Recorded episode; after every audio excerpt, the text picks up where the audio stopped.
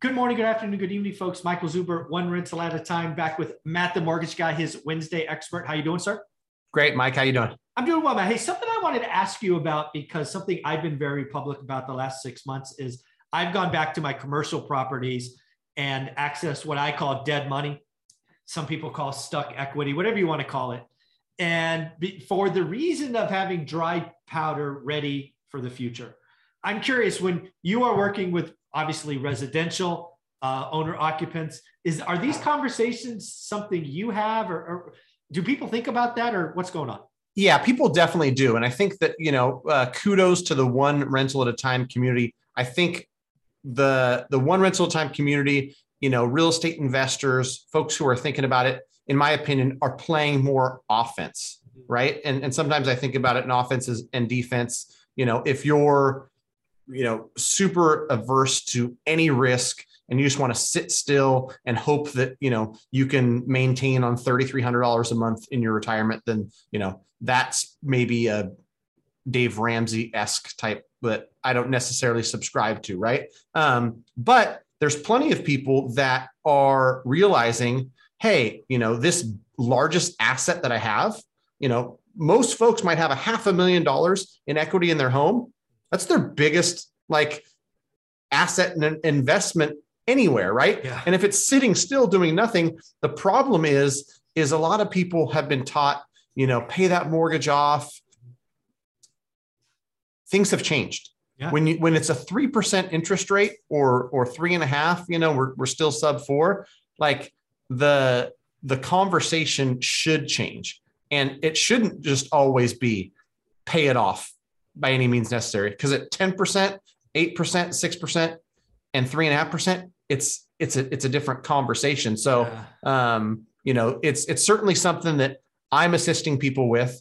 You know, anybody who's on the other side that says, "Oh, that's risky," you know, uh, people have to be careful. I agree with that, but realize that with lending things in place to where you're going to be limited to 80% on your primary or 75% on an investment property, you're not going to get in some over levered position where you owe 105% of what the house is worth. Yeah. I mean, that's, that's, there's so much in that. First and foremost, when I was kind of trying to build our wealth 20 years ago, right? Any debt that I had that was over 8%, I tried to pay off. And again, I mean, people don't realize this. My first loan was like seven and three eighths. I thought that was a great rate. Um, but now I just I just locked in a 3.99 refi on an office building. I'm like so happy, right? Because I can use that money elsewhere. Because and the, and the whole idea again is my opinion only. I think we have negative rates. I think we've had negative rates for quite a while, right? And it's very simple math. You take an inflation rate of seven, and you take a, a you know a 30 year owner rocket three and a half. That's a negative three and a half percent. We have negative rates. Stop talking about rates going negative. We have them right now. So my idea is to borrow at negative rates and then either be ready for opportunities to come because I've been investing for 20 years. I know the consumer. The next recession is going to be bad. There would be people that are over leveraged and decide to sell because they have to because they have that locked up equity. I'm just going to be I'm just going to be ready to uh, deploy it. But the whole idea is you have to take action early. If I was going to keep my uh, offices um, with the debt structure I had and then try to access it in a recession. I've had banks tell me no before, right? To they're basically it's not now. So right, yeah. When everything was was was rock bottom prices in 2011, 2012, I remember, you know, I, I was running a small business. I wasn't even in mortgage yet. I talked to a buddy of mine and I said, "Man, how do I how do I buy that house across the street? It's only 180. You know, I'm yeah. uh, you know, I, I yeah, I, I, was making a, a, bunch of money that wasn't necessarily on paper, and my buddy's like, my buddy's like, you got no chance. Like, you, there, there's not like the the hot, you know, somebody somebody like you was was probably five x more qualified than I was. You had trouble getting financing, yeah. right? So you're oh, you're yeah. exactly right. And a conversation I have with people a lot too on that same subject is, you know, you've got this equity that you want to access and people are saying well i don't know if i want to take it now um, if i don't use it it's just sitting there what is the what is the dead equity doing yeah right now right it's it's losing against inflation also right and so um, there's there's home equity lines of credit and there's cash out refinance. There's different ways to get the equity out of your house. Mhm. The things you want to think about is with the home equity line, you might be adjustable, which is risky. Yeah. You might be subject to them saying, "Oh, Nope. by the way, this is closed as of tomorrow." Um, and and so you know to truly have it ready to deploy like i can't tell you how many people. There's you know a hundred that i've done where um you know somebody from the outside looking in might be surprised. They'll be like that guy's got 600 grand in the bank and he just pulled 400 grand out the cash out refinance. He doesn't need it.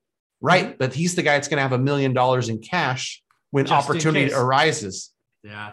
Yeah. The other thing I just, I'm always transparent, right? So what I'm doing is I borrowed a bunch of money from free and clear assets. I'm willing to sit on it for two years. I'm willing to have inflation eat at it for two years. If I don't find any deals to deploy it, I'll simply write a check and pay it off, right? I don't buy toys. I don't buy cars. I don't buy stupid things. I have discipline to just, I will let the money sit there and pretend it doesn't exist unless I find a deal. Have that discipline. Don't buy toys. Exactly. Yeah, it's funny. I had a YouTube comment where somebody's like, "Oh, everyone's taking out cash um, out of their homes and buying hundred and twenty thousand dollar Jeep Jeep Wranglers." I I have you know went through my brain and was thinking about the last hundred or so mortgages I wrote. I've had the conversation with folks. These folks aren't buying Jeep Wranglers. They're Yeah. paying off high interest debt. They're remodeling their current home if they don't want to, you know, go out and brave the market and buy something new, or they're taking that capital and reinvesting it elsewhere. Perfect. Man, if somebody wanted to reach out and just see if it made sense for them, how do you want them to do that? go to greatmortgagebroker.com quick simple form where you're at what you're looking to do. Um, if if nothing else if you're thinking about something talk to a mortgage broker who can just lay it out for you. Yeah. hey here's what it's going to look like if you pull 80000 out. Here's what the rate's going to be. Here's what the monthly payment's going to be. That's the thing that you want to think about you know in your monthly budget. If you take out cash to deploy no matter what you're going to do with that cash look at my payments going from 1600 to 1900 where is that on a rental cash flow wise? And is it going to create an alligator? If it's your primary you know can i can i budget an extra $400 a month? If taking this capital is going to erase a le- like $1100 in credit card debt or this capital is going to buy an asset that's going to appreciate and kick off $500 a month of cash flow whatever it is run the numbers do the work.